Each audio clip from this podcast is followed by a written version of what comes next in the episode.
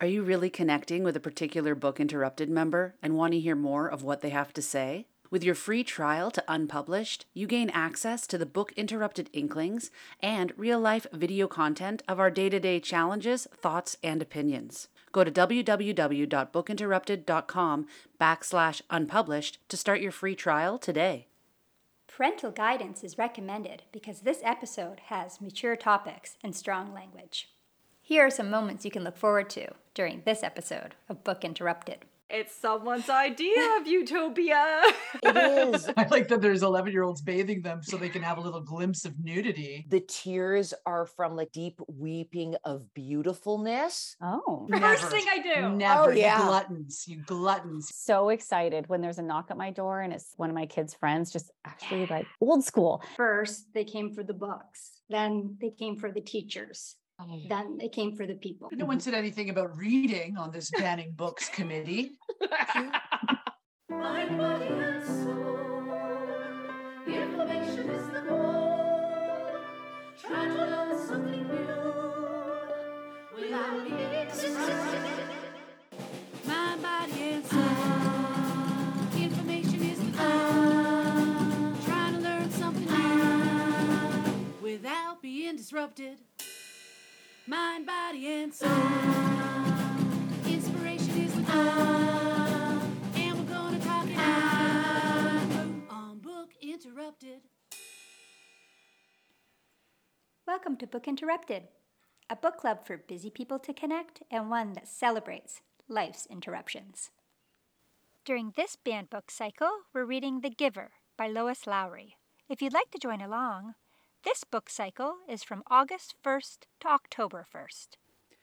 The Giver is a 1993 American young adult dystopian novel written by Lois Lowry, set in a society which at first appears to be utopian, but is revealed to be dystopian as the story progresses.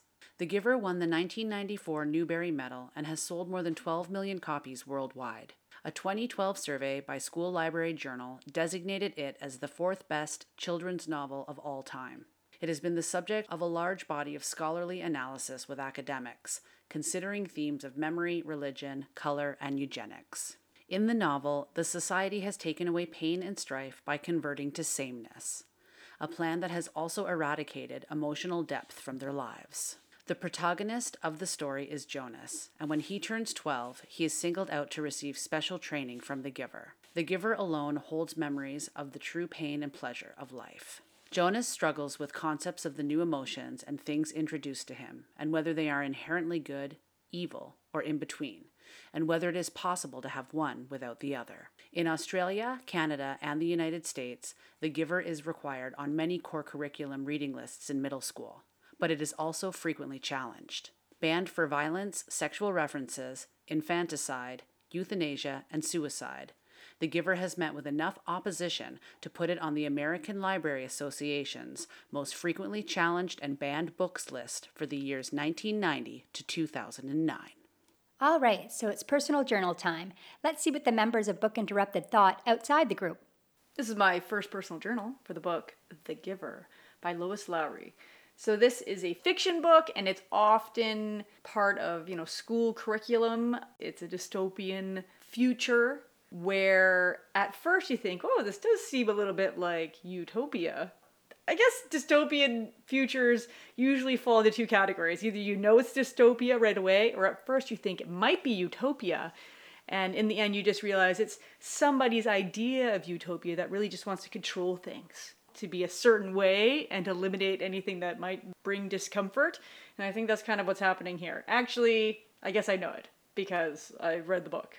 I hadn't planned on reading the whole thing before making this personal journal, but it just kind of happened that way. I guess that's the nice thing about this book is that it's not that long. It's a quick and easy read.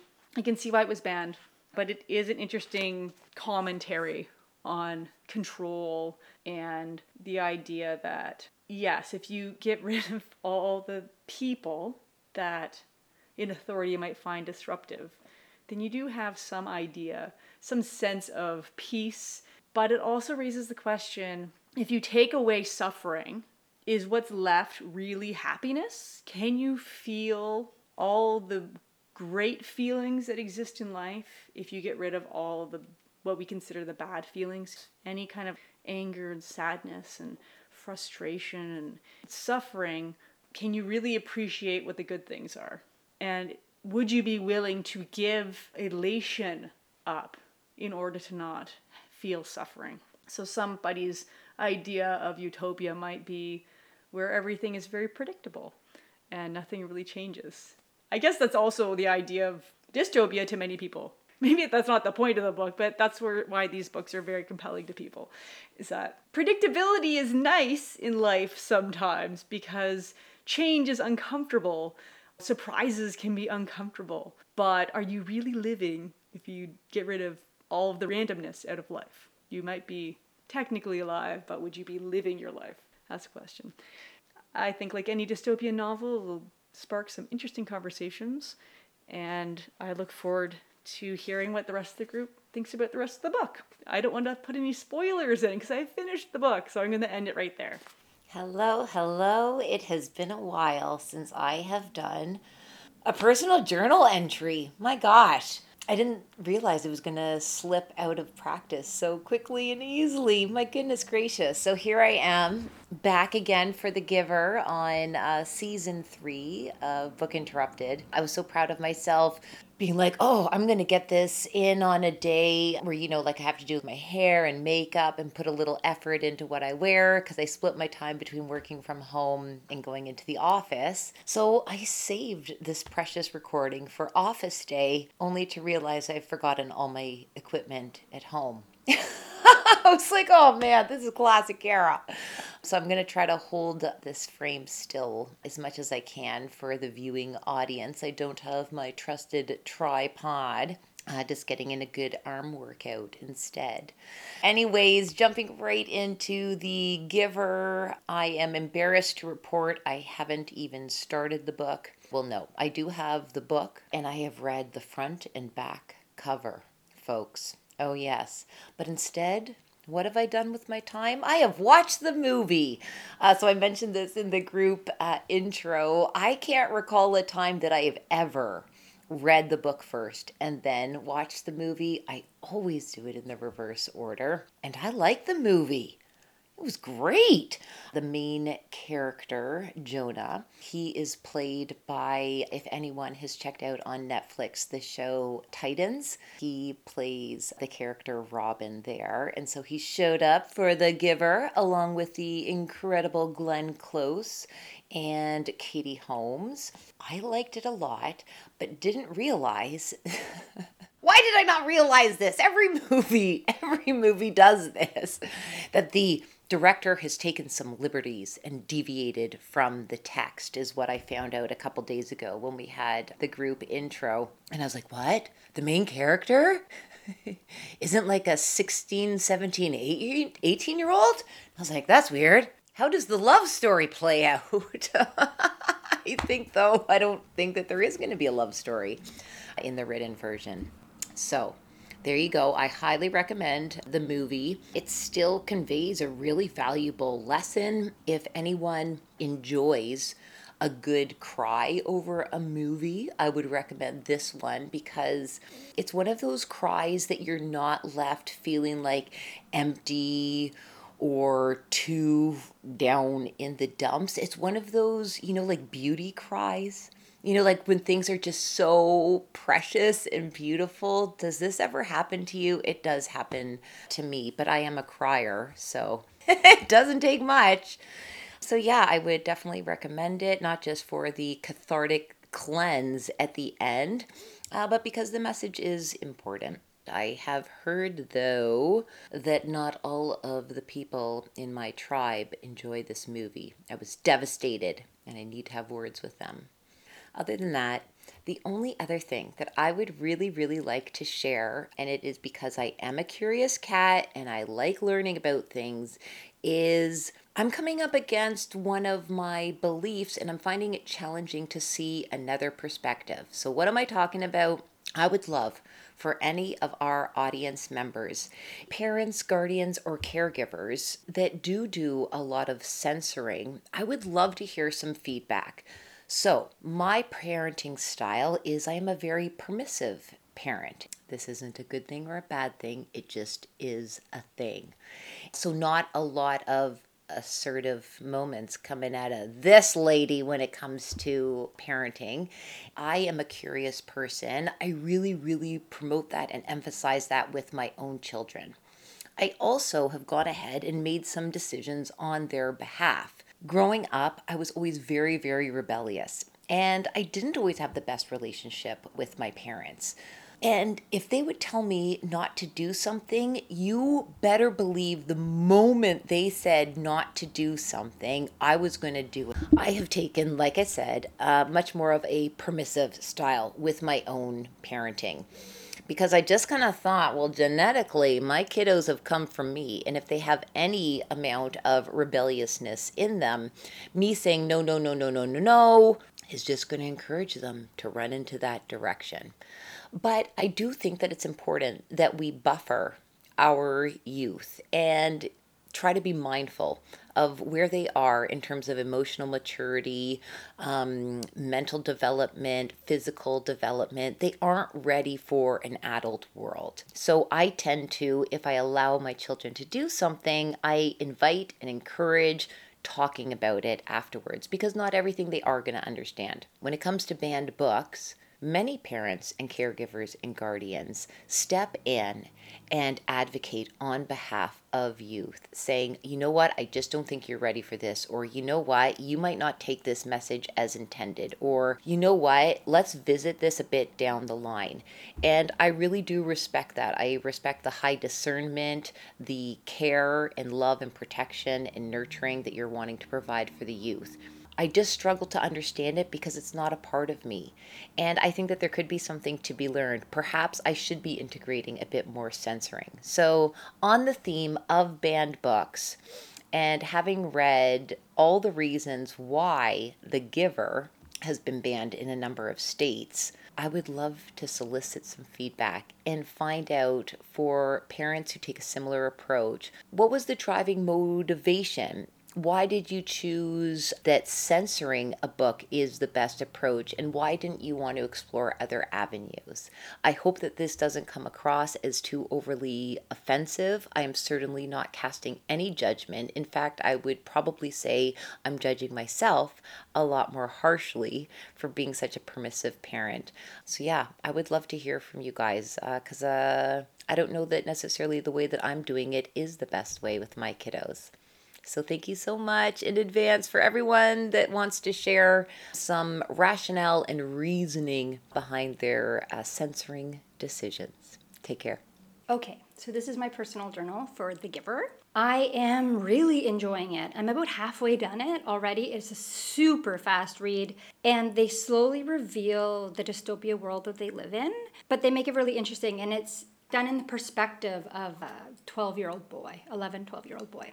It's interesting because at first you think, oh, it seems nice. The world, they don't seem like they have any stress. And then they slowly reveal little things. The reason everyone follows the rules is because, you know, 4 or 3-year-olds get like hit if they use the wrong language. And later on they revealed that elderly people also get hit.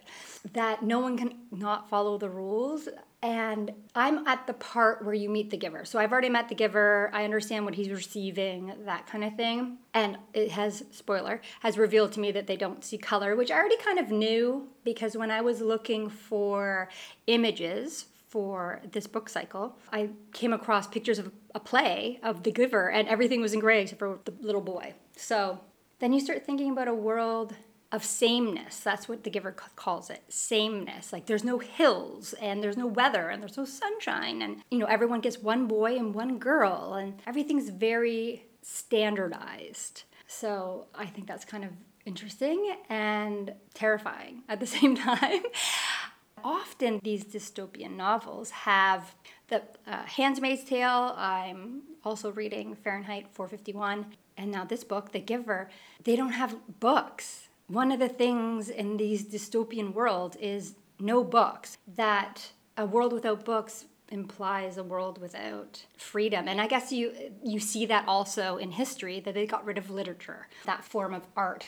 Well, art altogether goes first, doesn't it? When you're trying to control a population and standardize them. So Anyway, this book I think is going to be really interesting. I'm looking forward to discussing it with the other members of the group and see what they have to say about it. I'm sure I'm going to be done it so quickly. Definitely don't need the amount of time to read it because it's so fast. And it's a short book. It was written for children or young adults. It's not an adult book. That might be another reason why it's super, super fast. All right, bye for now. I am redoing my PJ1 for The Giver by, let's see if I can remember. I'm going to guess it is Lois Lowry. I have the book right behind me, so let's have a look. Oh, yeah. Memory problems? Who says? Lois Lowry. Bam! I really didn't know that. I just pulled that right out of the subconscious. I am impressed. Anyway, so I did a personal journal for this already, and I read the first line of the book, which I might do again, but then I got really silly. It was almost December, and Jonas was beginning to be frightened. No, wrong word, Jonas thought. Frightened meant that deep, sickening feeling of something terrible about to happen. It goes on for a paragraph about, I guess, what he thinks frightened means, but I said I was only going to read the first sentence, and I already read two. So I'm not being very honest right now, am I? So I decided I was going to then fill in the story, like with a guess of what this story was going to be about. And then I made up some stupid story, which I don't think is funny or really that creative. So I'm redoing my personal journal. But I am going to say what I think The Giver is about. But I already kind of know what The Giver is about, but not really. So this is probably an exercise in the same thing I was trying to do before, but more authentic.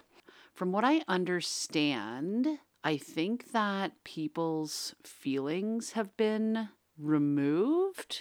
I guess I really don't know what I'm talking about, but I think it's something to do with, in the interest of saving anyone from feeling any pain, they've somehow figured out how to dull or erase all emotions. But there, I guess, is a person who keeps them somehow. And then I think that that person is passing them on to Jonas. And I think that's what the story is about, is him like learning about feelings. And I think the moral of the story is going to be that you can't have the good without the bad. Like, there's no joy without despair, I guess. Is that the opposite of joy? I don't know. So that's probably what this book is about. Like, that's a fairly standard kind of message. That's a good one. I can get behind it. I hope it's delivered in a story that I enjoy. That's all I can say. Once again, I remembered the name of that author, and I never do that. So good for me. One more thing. I want to predict if I'm going to like it or not, because I did that with The Handmaid's Tale, and I was wrong.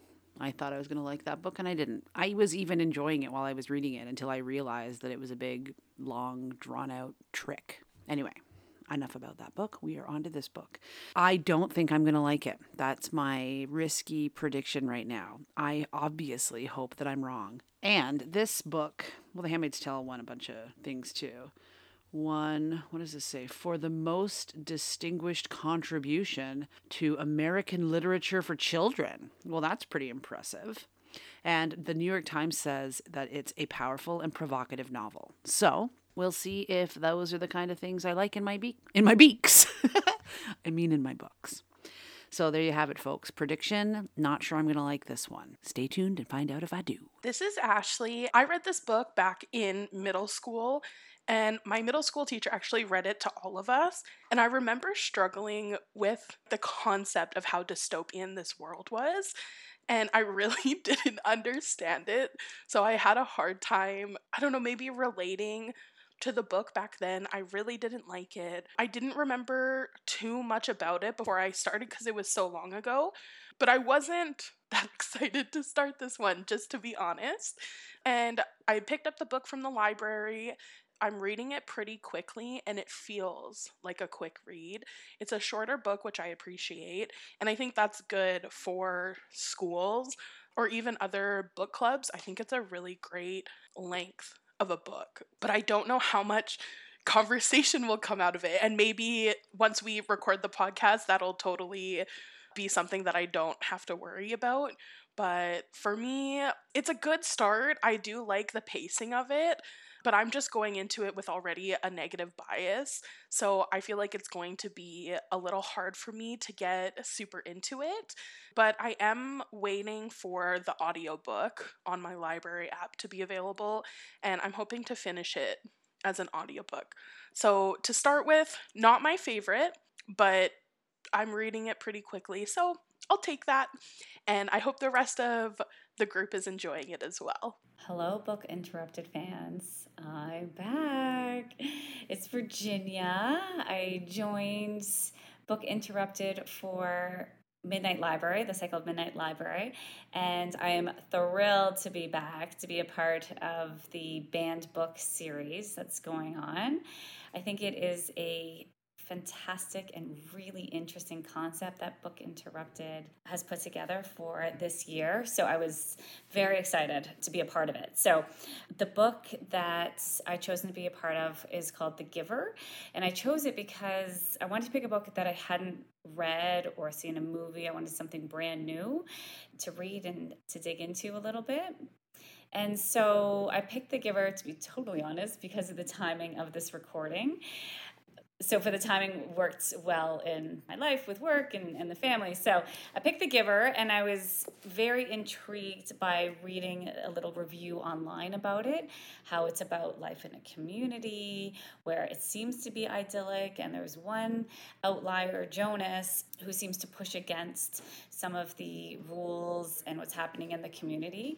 And so I thought that would be really interesting and something that would create a lot of great conversations. So I am looking forward to once again being a part of all these wonderful women and sharing all of this discussion with all of you that are tuning in for this. So stay tuned.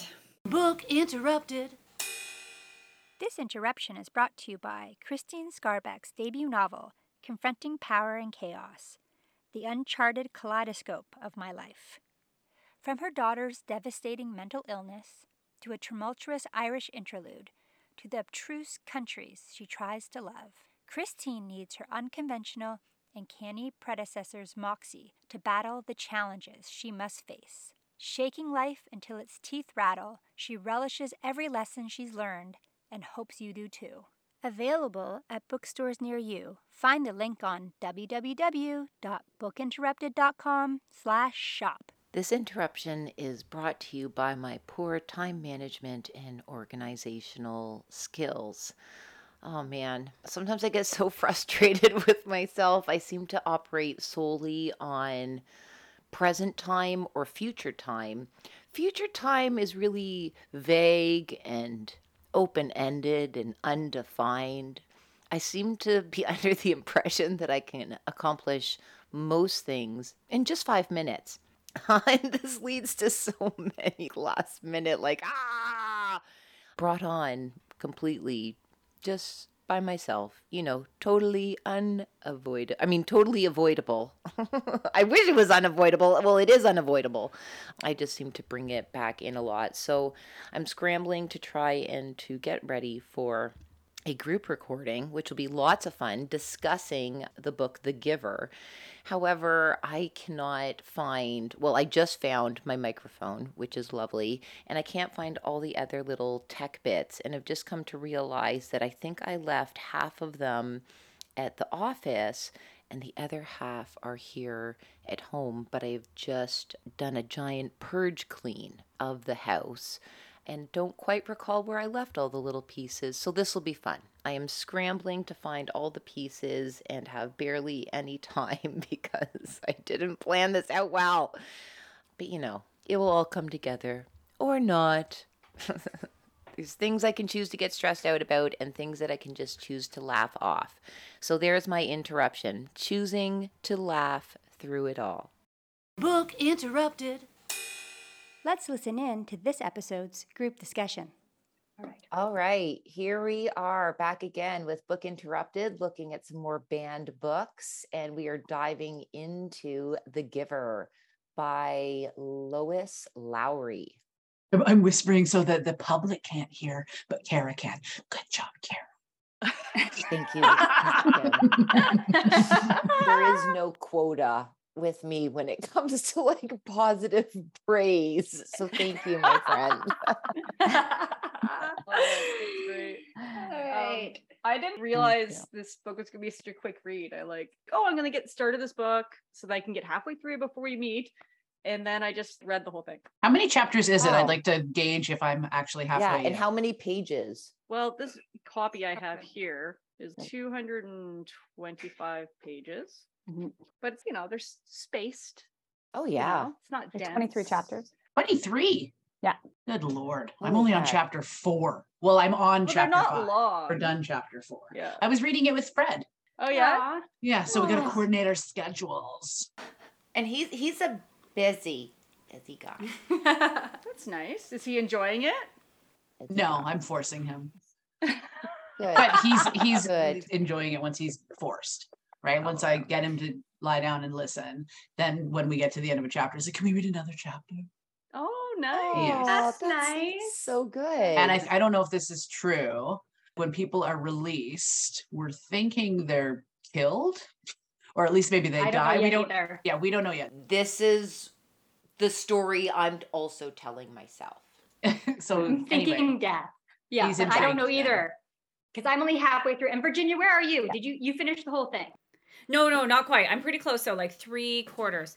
Had anyone read this before? Like, I know obviously Hunger Games. No, I haven't read it before. But if you had, no. I'd never heard of it either.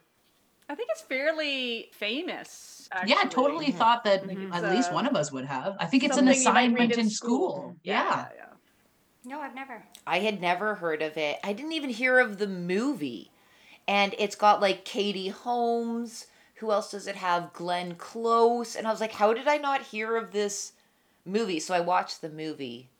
And in classic Kara style, I watched the movie before reading the book. No, we just had this discussion on the Hunger Games. Okay. In some cases, it might be better to watch the movie before the book, because people are always like, the book's better. So why wouldn't you watch the movie and enjoy it? This is what I do. Read the book and enjoy it.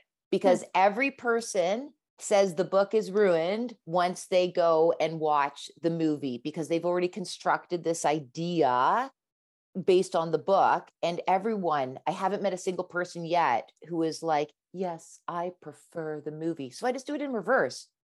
I think Sarah prefers Under the Tuscan Sun movie better than the book. And Chocolat. Oh, okay. And Chocolat. Isn't Chocolat the best movie? And not the best book, apparently.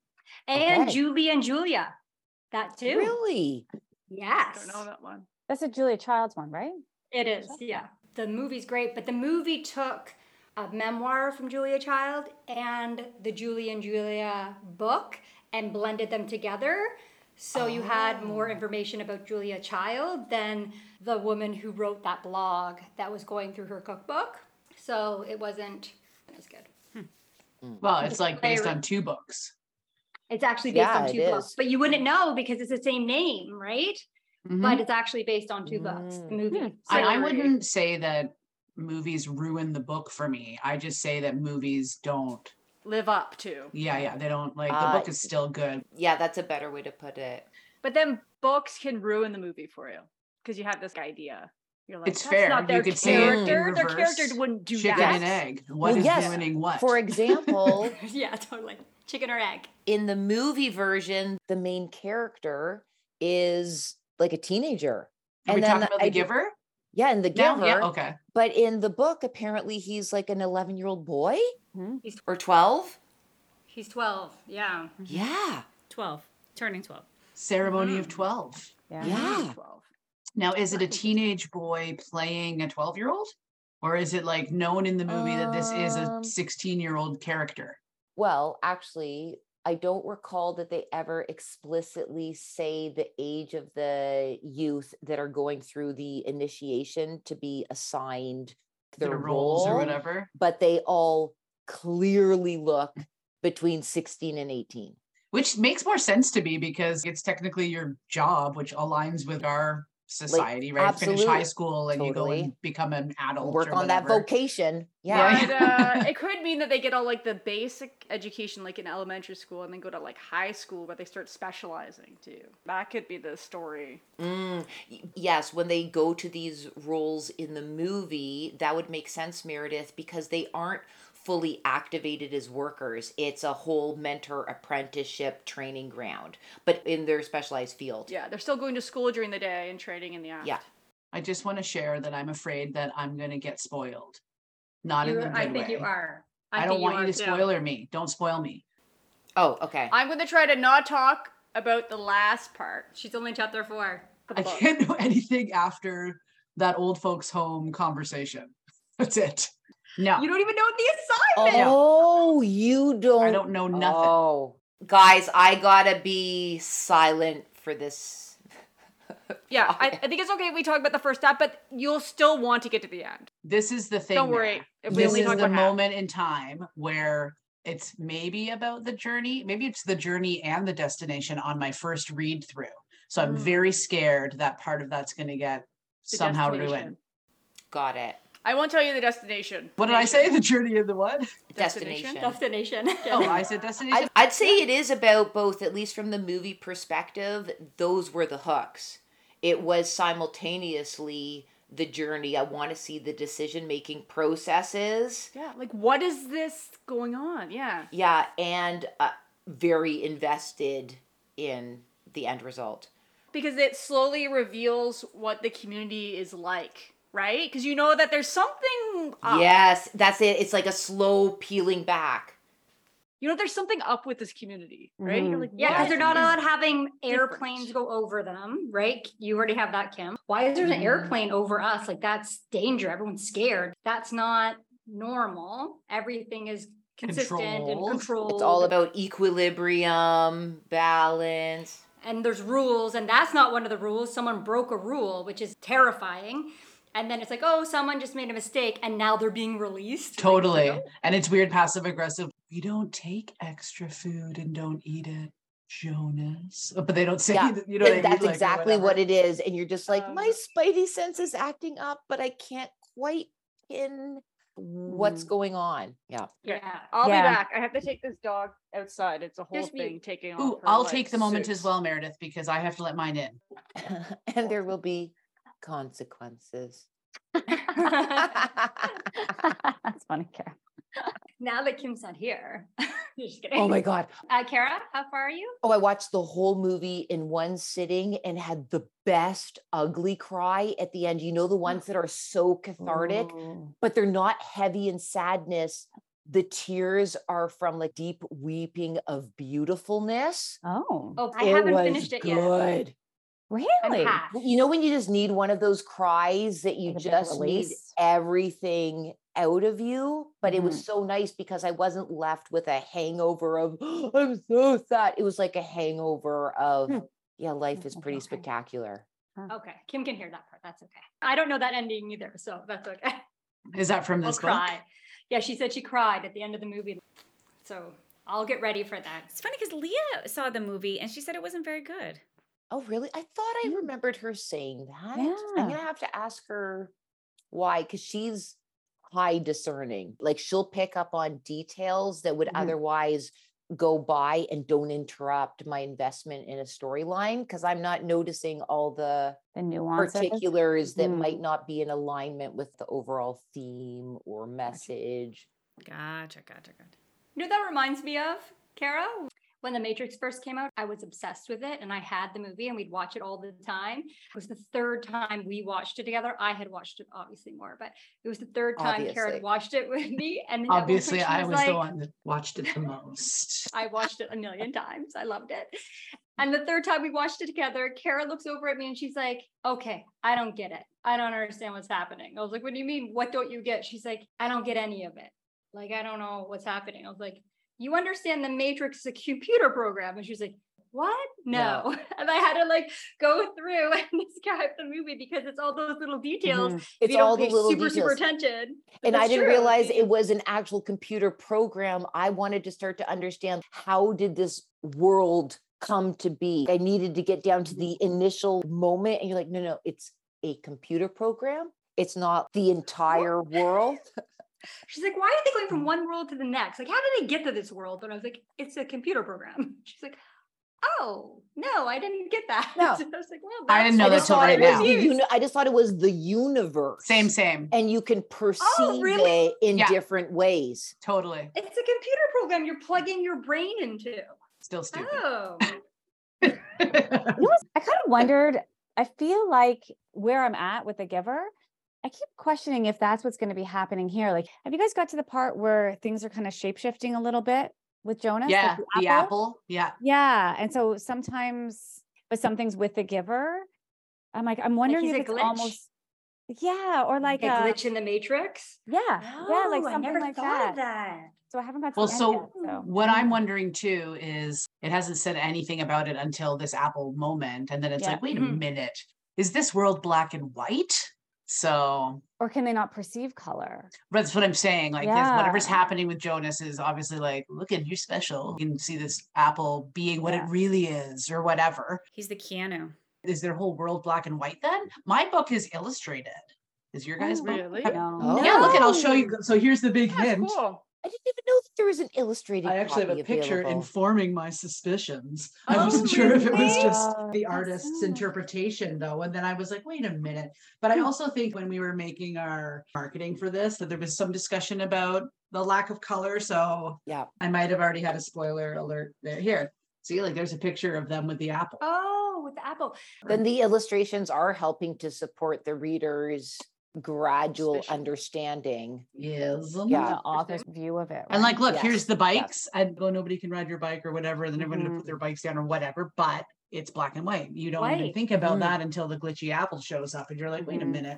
And then you go back and look at all the previous pictures, you're like, no, black and white, black and white, black and white. Do you look at the pictures later on, or are you saving it? No, I would never. Oh, really? Never? I totally would. Oh, I would I would have done it immediately. Now with all the people who have finished reading it, it's like, don't show me the pictures that are coming. My favorite part of reading biographies or memoirs is that giant chunk in the middle that is all of their pictures. Mm-hmm. I never look at that until I get there. I would look at that before I buy the book. I start with that. Totally. Me too. I look at that first. I can't help myself. The first thing. First thing I do. Never. Oh, yeah. You gluttons. You low self-discipline. Oh, no, it gets me. It primes me to get into the book. Wow. It drives me through. I'm moving toward that section. And then it's all downhill after that section. I would never read the end of the book first. My mom always does that. What? She reads the first, 50 pages, and then goes to the back, reads it, and then continues reading. She does it all the time, and I'm like, sacrilege! It's against the rules! But for a biography or a memoir, if they have that in the middle, that's the first place I go. Oh, yeah. I just want to see it, and then I read it to get to those pictures. Isn't that why it's there? Wow, you have a lot of discipline. I would have already gone through, and they're like, I think they might be in black and white. I have the whole story. I don't have to read it at all. It has some version of a programming, right? Like I have to earn it. You know, there's a couple kids that look different. They've got like the green eyes. Mm-hmm. I wonder if they're going to perceive things differently or the color. Right. Yeah. There's only a few, right? That baby. Yeah. Like, because it's Jonas. And Jonas. Yeah. So what if they all have that capability? And it's interesting too, like how'd they get through? Why weren't they released? Yeah. You know, if everyone's brown-eyed or whatever the standard is. Mm-hmm. What do you think about all of the elderly people just living together in a different place? It's like you're elderly and now you go over there. I like that there's 11-year-olds bathing them so they can have a little glimpse of nudity. Yeah. Like, that's not the nudity you want to see, friends. The movie does not include this detail. Oh, no? They don't? Yeah. It's a big part, the old age home. Oh my gosh. The elderly are bathed by 11-year-olds? Oh yeah. Yeah, because the 11-year-olds are doing their volunteer work. They get to do volunteer work at different things to see where you're going to be placed maybe or whatever, to see what you like. Yeah. You're giving back. Mm-hmm. Part of your education is to volunteer. And so one of the things is you volunteer in the house of the old. Is that what they call it? Yeah. The house of the old. And I was like, did I just make that up? No, that's not no. So they're taking care of them, doing various things. And one of them is bathing them because somebody's got to bathe them. Oh, no. Things are handled in a very different manner in the book. But it's not done in a weird, perversey way. Yeah. Not at all perverted. No. If you put something like that in the movie, for sure, there's be some people being like, you can't watch this movie because of the nudity. Yeah, of us being upset about it's really caring and kids taking care of your elders and blah blah blah. Yeah, there's nothing offensive about that. Oh, so nice ideologies around responsibility that our Western industrialized settler model doesn't observe. Yeah, I love that you're totally in school right now. So it might be a bit disruptive.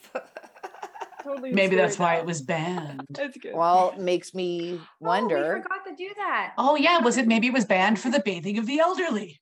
I looked it up because I was really curious why it was banned and where it was banned. Thank you, Virginia.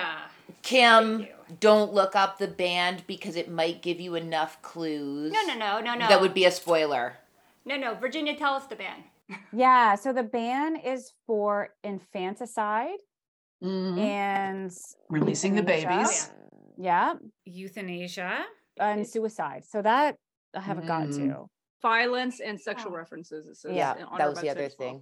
Yeah. Right. And sexual I looked up where it's also banned, right? Because it would give you an idea of maybe which particular states bans it.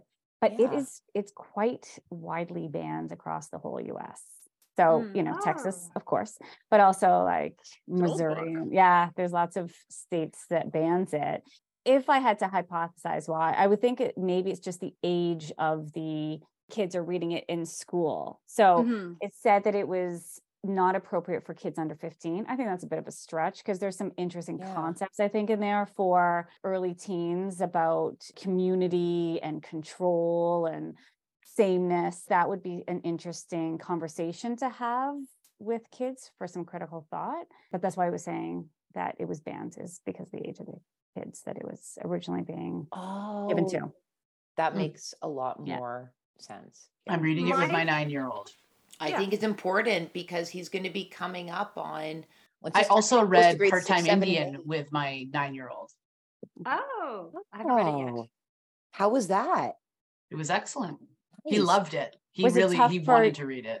Was it tough for the 9-year-old to understand concepts and, was it appropriate for? I think it was good. The only thing that was awkward was the kid was very open about it. He's like, I masturbate all the time. I'm a masturbating maniac. I love it or whatever. But he just had such a great sense of humor too. That was one of the best ways, I think, to introduce any topics that he's not yet aware of that he'll soon be getting to. Did you welcome it as a springboard into that conversation? Oh yeah. I don't have any issues with, I firmly believe that if we can set the stage now that nothing's off the table, we can talk about whatever is an investment, at least in the future when there's legit real big problems, there will be a sense of safety that you can come and talk about it because it's always been that way.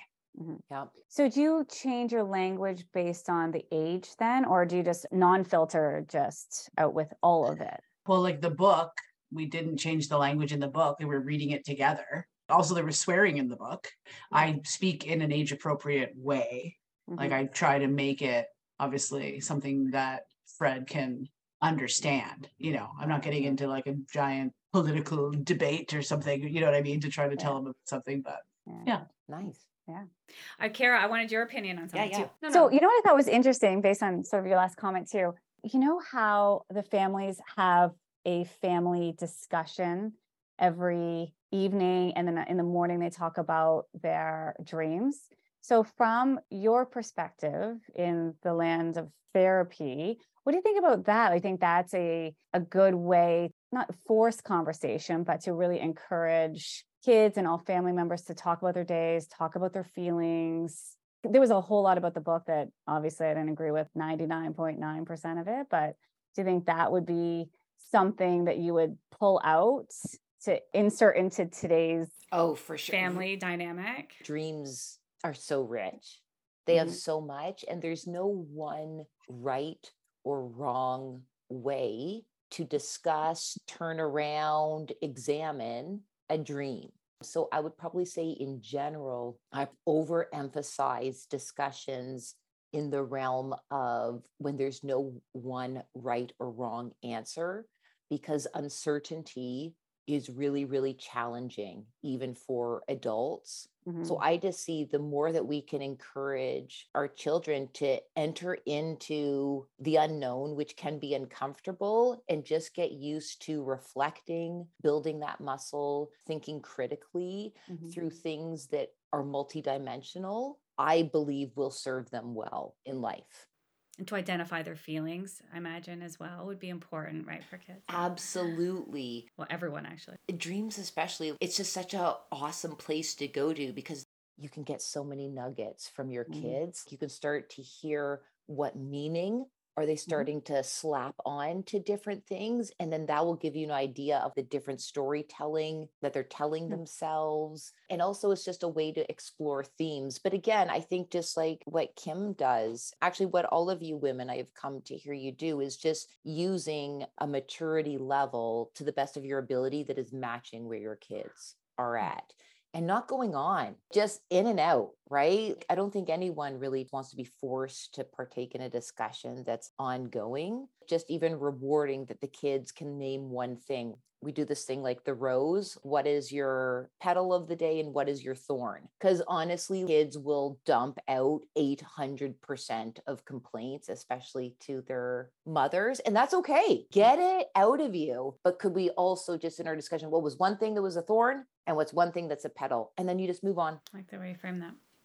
We do high-low buffalo. Our friends introduced us to that. Oh, tell me. So what was your high? What was your low? And the buffalo was just anything else. It could be good, it could be bad, it could be whatever. Just something else that happened. And then that way everybody gets an opportunity to share their day at the table. And sometimes it leads to other conversations. But that's awesome. I'm going to steal that.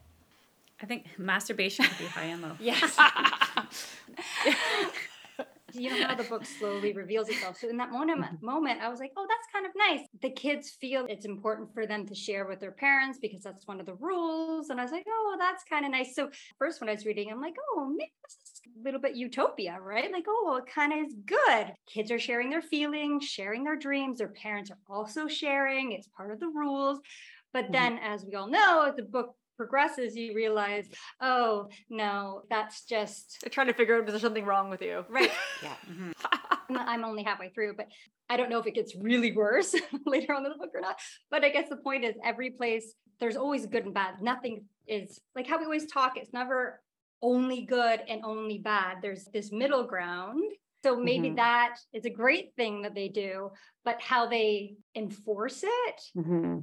And how they got to the kids feeling that they were obligated and had to probably wasn't, right? So, because that's like the first couple of chapters, I was like, maybe this is an advanced society and they're riding bikes instead of taking cars. Right? And, but then as you read on, you're like, oh, I'm getting that weird bad feeling. It's someone's idea of utopia. It is. And it'll be interesting to now read the book after seeing the movie because the director was able to do it in the movie as well. On the surface, this looks really great. These are really nice ideas, but there's something off that as a viewer, you're going, but I don't feel good about this situation, you know? And it's kind of a great story to examine intention versus impact, to look at how people can have the intentions, but look at the impact, you know? It's just interesting. The theory of it might be a good one on paper, but the actual execution in an actual community. Yeah. Like communism. Right. Like communism, kind of, right? Like communism, exactly. Yeah. Yes. Yeah. The author in the book said she was just writing another children's book. Right. In the prelude, right? Yeah. And she just was writing it just like her other ones and wasn't thinking much of it. And she said, then when it went out, she all of a sudden started getting massive amounts of mail. Like she's like, I got fan mail before, but these are like people writing long letters about how this book made them feel. And then I started getting hate mail being like, you're a horrible person. And well, I think she wrote something like Jesus doesn't love you or something. Yeah. I'm just looking it up right now. I remember that. Yeah. A whole bunch of hate mail at the same time. And she's like, it's interesting being a writer. I was just writing another kid's novel and I had no idea the impact it would have and how much it's banned. And she's like, I would get these notices from my publisher being like, you're being banned in all these places. The FBI also contacted her and told her not to go to a whole state because her life is in danger. And she was like, okay. Yeah, I've got it here, Sarah. Yeah, okay. Yeah. So she was saying her, you know, sort of prelude introduction. She's saying that the book is now 20 years later. The email she would get was, this book has changed my life. So Jesus would be ashamed of you too. I noted in here, which I think is actually the image that I snapped and sent to you. It just seems that it comes from wherever the reader's at too, right? Wherever they're in their lives reading this book, you know, perhaps they take that more negative or positive experience from it. It's interesting, the strong emotions that have come out of this. from someone just exploring a topic. Yeah. I think it's interesting. It's fiction. Yeah, it's fiction. Chill out. It's fiction. Yeah. One thing we've noticed in this season that a lot of banned books, mm-hmm. they're banned because they're written for that age group that's either children or young adult. And those are the ones that are banned the most, probably because schools are reading them and people don't want their kids reading whatever. Yeah. Yeah, that would make sense. It'd be interesting to look at, of all the banned books, is that generally why books become banned? I wonder if there are many just for adult books that make it on the banned list. Does the banning truly start to just really ramp up and come in because of the intended age of the readers? I think probably yes, but I also think it's a little bit ironic. Part of it is when your kids are young, you have a huge amount of control over what they read. Mm-hmm. Then as they get older and they go to school and the school starts deciding what they're going to read, the parents, they lose their control, especially when it's books about control. Don't teach those kids to stand up against control, right? Parents want to impart their own views onto their kids too, right? Make sure that that stays there. Mm-hmm. So, yeah, I'd be interested to see how the period in time influences when or how or what books are banned, right? Yeah, like right now, it's a bunch of crazy fucking people in Florida who aren't even reading them. Like, never get them off the shelf. Let's ban everything. You know, in the 20s, was there books banned, or were people just like, whatever? And like, when did it start? What was the first book that was banned? That would be interesting information, I think. Mm-hmm. Do any of these books get banned in Canada too? Canada, it's very rare to any books to be banned in Canada. I looked it up. It's very, very rare that we ban anything here. Yeah, because it's like, for me, what's the word I'm looking for? Like a novelty. Oh, this book's banned, but here I purchased it from the local store. It wasn't like I didn't have to get it from the black market or anything. I can read all of the banned books. Right. So, like, are they even really banned? Banned from where? No. You know, like, we'll show about them. I was watching something on, I think it was Facebook Watch or something. So it was just a clip. There was a man who came in front of a committee that was banning books in the US, and he was talking about his grandmother who had survived the Holocaust. And he said she just really wouldn't talk about the Holocaust at all. And both him and his sister decided to become teachers. And when they were going through their teacher's college or whatever, then she eventually talked to them and she said to them, first, they came for the books, then they came for the teachers, then they came for the people. So be watchful. If they start coming for books, they're coming for you next. Be vigilant. Isn't that crazy? Because how many bannings are happening right now in the US? But there's something I quoted from Jodi Picoult. Mm-hmm. Because she's been banned a lot, her books. The quote was, "There's absolutely nothing wrong with a parent deciding a certain book is not right for her child. There is a colossal problem with a parent deciding that, therefore, no child should be allowed to read that book." Yeah, I like that. People can decide what they want their kids to read. I read on the article, and her article was saying what's happening is the committee for banning only has a certain amount of time to review what's being banned, and people can ban the book without reading the book. They can just make a list. And someone in, I think it was Florida, but I don't want to say for certain because I read the article a long time ago. Everything embarrassing is in Florida. Okay. Other places too, but for sure Florida. They just listed every book she ever written and then submitted it. One parent. And she's like, she definitely didn't read any of my books. And some of the things she quoted why she was banning it, she's like, none of those things are in the book she's quoting. She clearly hasn't read my book. But now it's just being banned in Florida because they didn't have enough time to review all of the books she's ever written in 2 months to decide. So it was just easier for them to say, okay, it's banned. Well, why is there such a sense of urgency too, right? Like obviously, ban them quickly. Yeah, a human invented the time frame. Right. It's like absolute time frame. It's crazy. Like, that sounds like a lot of work. Let's just say ban them all. Yeah. I don't have time to read all of these. I thought I was done with that when I finished high school English. Yeah. I don't want to have to read all these. They've got 24 hours. Decide what they mean. No one said anything about reading on this banning books committee.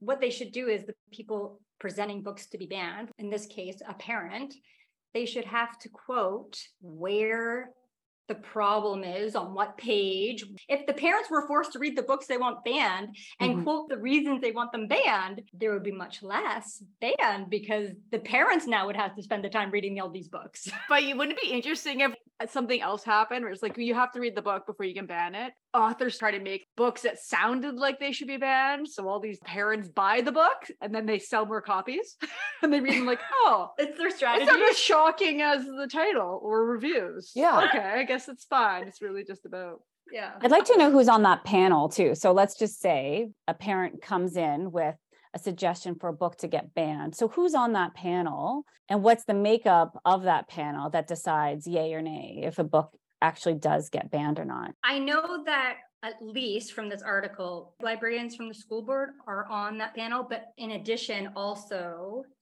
people from the school board trustees, is that what they're called? Something like that. Gotcha. I do know she said it used to be just librarians at the individual schools would decide. If a parent was upset, they'd read the book and say, no, I've already read that book, it's, but not anymore. Don't you find, though, like, especially in schools where there's a lot of politics, a lot of it is just about not wanting to cause a big upset. You know, sometimes I just feel like maybe the banning of books is continuing on because it's easier not to be disrupting. No, that's exactly why it's happening. You just go, okay, yep, no problem. We will take it off the shelves. Just because you don't want the extra attention or headaches or what have you. The squeaky wheel. Yeah. I feel like that happens here too in our school systems as well. There are some very strict rules at recess that make zero sense. But it's probably from one parent, something random happened and then they do a full-on ban of whatever that activity is. No more digging holes. No more splashing in puddles or whatever. No more snow, playing in snow, right? That's kind of what The Giver is about. Yeah. Is that they just wanted to increase the likelihood of safety and protection for people. Right. So the elders can come up with this way. Yeah, and sameness. The sameness.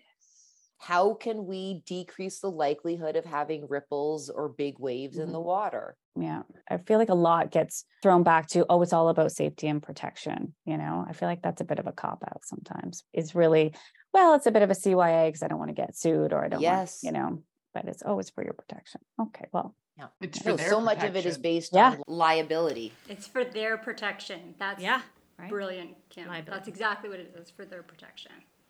Yeah. Yeah. Just even when I lived in China and when I've moved here, I realized how bubble wrapped we are in Canada. There's an example. When I was in China, I was cleaning our shower. The edges of the drain, I was trying to scrub it and it cut my finger. And in my mind, I would never have thought that metal in the drain would be sharp, because it would never be sharp in Canada, ever. No, I don't even know what you're describing. First. Right. But I was cleaning it and I cut myself because I was getting too close to inside the drain. And the inside drain, why would they polish it? Who'd you sue? Do you sue everyone over that? That's what I mean. I was like, oh. And next time I was just more careful. There's lots of rules in Canada that are not rules in Senegal either, or in China. And everyone is perfectly fine. But it's always about safety. But then you don't allow people to live. Yeah. Try things. Yeah. Yeah. I'm more aware of taking care of myself and my own safety and testing things out than always assuming something out there is protecting me. Also how you raise children to be competent, right? Like if you protect them from everything, then when they get older, they don't feel like they can handle things on their own. They have to be able to get into problems and get out of problems in order to establish any form of self-confidence in their ability to solve problems. I was having a discussion with a parent this past week, and I was saying something about the first time I went on a bus with an adult. I think I was with you two, Kim and Sarah. And I was like, I was 9 because we moved to the new house when I was 9 and we were visiting Kim in our old neighborhood. And they were like, I don't know if my daughter could ride the bus by herself. I'm like, you know what? She probably could. I mean, a 9-year-old's a pretty kind of old kid that can do a lot of things, but even like a younger kid, you wouldn't send them just on their own, like, oh, good luck. You would like teach them, but really kids can do a lot. There's a certain feeling here being like, I don't know if my kid could do that. And the answer is usually your kid probably could. If you just kind of show them how to do lots of things, kids can do lots of things. Absolutely. Our whole childhood was like, I would get up in the morning, put on my bathing suit in case I'd be lucky enough to bump into someone who had a pool that wanted to let me swim in it. Or sprinkler. Then play outside the entire day. I don't recall lunches or anything like this. Ride my bike down to the creek, be at the bridge, whatever, go through the complex behind the house, like whole neighborhood, go over to that park. And be over there, and no adults, no nothing. No cell phones. Right. No cell phone, right? It's just so different now. And it's also, you hear about people calling whatever authorities on people who do let their kids behave like that now. Yep. And I don't know if we're just this specific generation, oh, the kids of the 80s or whatever, you know, they were neglected. Like, I don't know if we were neglected or if everybody's been to be wild and free and figure things out and build mini kid communities, you know? Maybe a little bit of neglect, but also a healthy dose of just get out there. I was reading, because Meredith suggested it, Hunt, Gather, Parent. And one of the things in it that I could relate to moving here from Canada is, so in that book, they're saying how kids can be more independent, especially if you have a community like neighbors and stuff. You can let them go out on their own, because you're in a community and your neighbors are also watching out for your children. And she was giving people tips in America and Canada or Western societies on how they could help build this community to give their kids more independence, because one of the things she learned from these different cultures, the kids are more independent. My son had come with us to building our house, and he was with us, but he didn't bring his shoes. And he wanted to go to the house we were renting to get his shoes because he wasn't allowed inside the house we were building with no shoes on. And his friend from across the street had come to play in the house. So he went walking to our house without informing anyone to get his shoes. And me, as a Canadian parent, freaked out. Like, I was walking back, I was searching for him, I was screaming his name. And one of the neighbors were like, yeah, there, he's over there. And I was like, oh, okay. And I walked and I was screaming his name. And then another neighbor, as I kept on walking, they're like, yeah, he's over there. I was like, okay, great. As I went to the house calling his name, all these people were like, yeah, no, we got you. He's just there. He's fine. He came running out of our new house with his shoes. He's like, I didn't have my shoes, so I needed to get my shoes. So now I live in a community that helps make children more independent because everybody is watching out. So now my kids, I just get my kids to go to the store for me. I'll be like, here's some money. Can you pick up some onions or potatoes or whatever? And they go all on their own.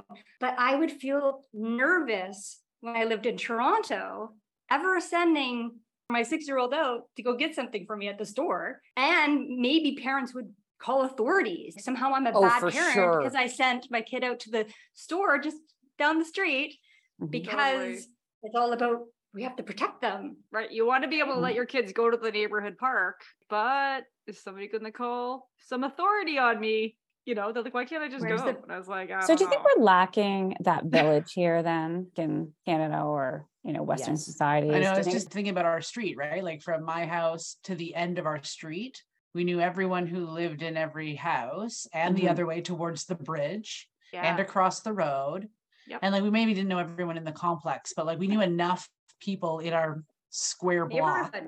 I was comfortable enough to knock on their door and ask to use the bathroom. So I didn't run away from them if they were trying to help you if you fell out of a tree. That's right. Because we knew who they were. Right? Like, so.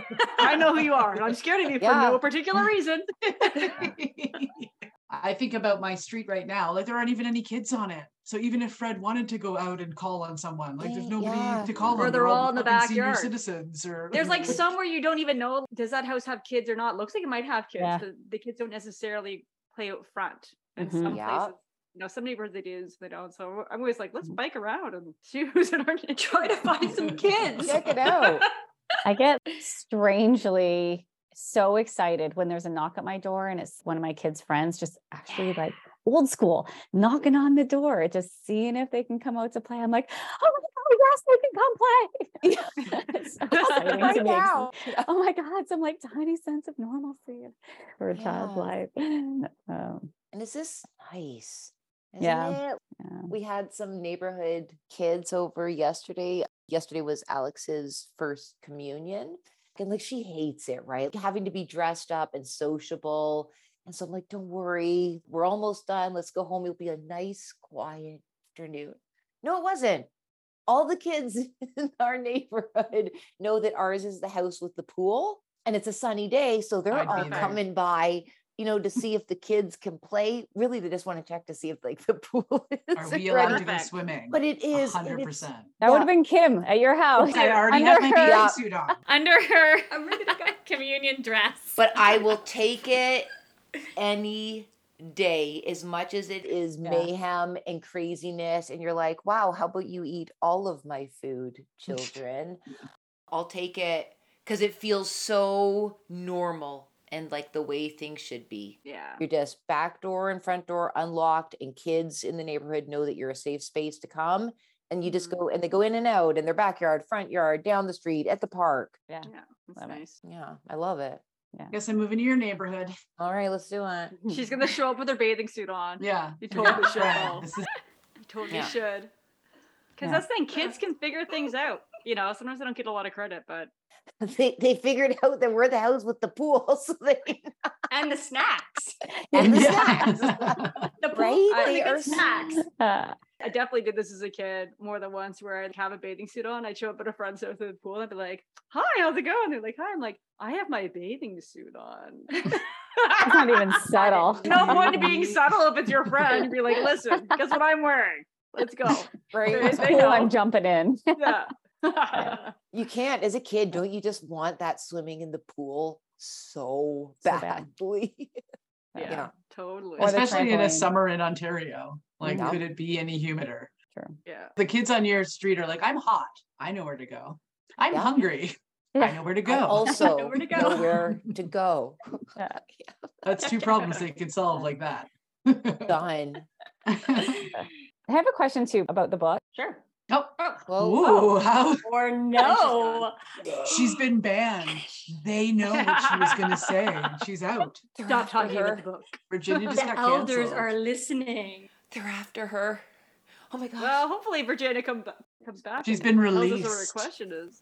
She's been released. She's been released. No.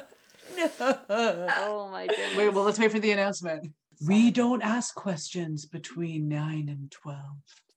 Needless to say, she's been released. Needless to say. Everyone's her language wasn't specific enough. Is that a detail in the book, or is it just in the movie? That's what they said when the plane flew over. They were like, I was like, they've been released. Don't worry. Accuracy in language is valued in this society. Yeah, remember, because he finally found the word, which was apprehensive, because he was excited, but not. Yeah. Didn't know what to expect. And was apprehensive acceptable in their world? Yes, his parents liked that he used that word. Okay.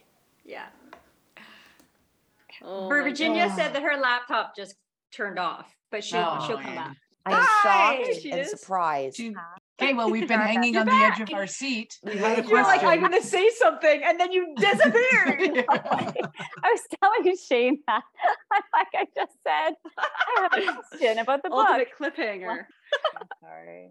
So what were you saying? So there's no cliffhanger? Oh, shit. Okay, so it was about the assignments, that ceremony at 12, how they got the assignments. And they were talking about how leading up to the assignments, that there was observers, you know, observing their everyday life to see what a good job would be or a good occupation would be for them. So I guess that was my question is, what do you think about that strategy to help, almost like a guidance counselor, right? To fit you where is best suited for your skill set. Although they have no choice, but even just parts of that concept where you're being slotted into the best job that suits your natural abilities. I love the idea of it. It's interesting if they nail it. You know, your inner self might be different than your outward self, although I think they try to control for that too, right? Where they're like, you have to talk about your dreams, you have to talk about your feelings, you have to do certain things. I guess they would see which volunteer things you would enjoy. Some people were probably very happy, but you think every once in a while somebody's not going to be. And also, if you're 12, you change a lot between 12 and 25. So what you're passionate about today might not be what you're super passionate about in 10 years, especially in today's world where people sometimes change their job several times or their career, mm-hmm. like even area several times. They're even showing the latest research when you look at Western societies, that the average adults, even up to the, I think it was the average age of 44, nowadays are still fluctuating and weaving in and out of re-examining mm-hmm. their vocations and how their skill set and personality lend themselves to be like really strengthened by their vocational context or weakened by it. And I was like, yeah, that makes sense. I didn't figure this out when I was 16, 21. But maybe the observer would have. Maybe. I changed my job so many times. And when I was doing the thing I was doing, I was really happy until I wasn't. And then I moved on and I changed again. So I think that would be not a great solution for me because you would be released. I probably would be released. Yeah. Yeah. And also like, what if you're passionate about, say, painting or something, but like that society doesn't even deem that a job, but you're also right. like good at math. So now mm-hmm. you're the accountant, mm-hmm. you know what I mean? So yeah, that makes very beautiful spreadsheets. Right. And you have an appeal. You can do an appeal, it said. They said people don't normally do it because it's so good, but probably because you get released. That's another thing. Another reason I would be released is because I sometimes use the wrong word for something that sounds similar. So you know what I'm talking about, but I'm not using the correct language. I do that a lot. Big no-no. And I would be released probably because for of that. Sure. Definitely. Yeah. I would never make it to 12. Or his friends like that though, always using the wrong word. Well, and his sister is also a little bit, I see him being like annoyed at her because she's out of the lines too. Mm-hmm. That's true with her ribbons or something, right? Mm-hmm. But they're disciplined though. They get disciplined, right? For that. Like his one friend, I forget his friend's name. Mm-hmm. Asher? Yeah. Asher. Yeah. Yeah. Mm-hmm. Asher. Yeah, but I would want to change jobs. So if I made it to 12 and a job, I would be constantly appealing and I'm sure they would just be like, let's just release her. Yeah. It's just easier. Like rid all of that one. Yeah. They'd give you a job where you had to be silent. Yeah. Bathing the old people. I would be bathing the old people. For sure. You'd be having the babies, not nurturing them. That's another thing, right? Like, yeah. Oh, I know. I haven't even processed that part of the detail yet. No value. Yeah. There's a disgraceful job. And it's like, what? Well, I mean, the mom said that. Maybe because she doesn't see value in it because it's not her job. Yeah, because she's in justice or something. She probably thinks hers is very valuable. Yeah, I got the sense that was the general consensus. Of of the job as the, I forget what the mother was, but that it wasn't highly valued. Yeah, you do it for 3 years or 3 babies or whatever, and then you have to go be a hard laborer. It's like, that's not what you want, is it? That's totally what I'd end up doing, probably. Some people like labor, though, right? Oh, yeah. Using their bodies. Like, some people like, that's a real skill set. We wouldn't have our world if we didn't have. Does that mean that no man can do it then? Like, is all the labor done by women? Because no, you can become a laborer, but just the men don't do the babies. I mean, it's not like all the people who are doing the labor used to be moms. It's just saying the ones like were moms. That's where they put out to pasture. Just 2 different forms of labor, you know? Yeah. They're not going to go from like mom to like nurturer or mom to lawyer. I mean, how ridiculous too, right? Oh my God. Mom to nurturer. No, absolutely not. That doesn't make any sense. That is just danger. Thank you for joining us on this episode of Book Interrupted. If you'd like to see the video highlights from this episode, please go to our YouTube channel, Book Interrupted. You can also find our videos on www.bookinterrupted.com. Are you interested in joining the conversation and having your comment played on the podcast? Simply find a quiet place and record a voice memo. Then send it to connect@bookinterrupted.com. Or you could do it the old-fashioned way and leave us a voicemail at 416-900-8603. We look forward to hearing from you soon. Book Interrupted. Never forget, every child matters.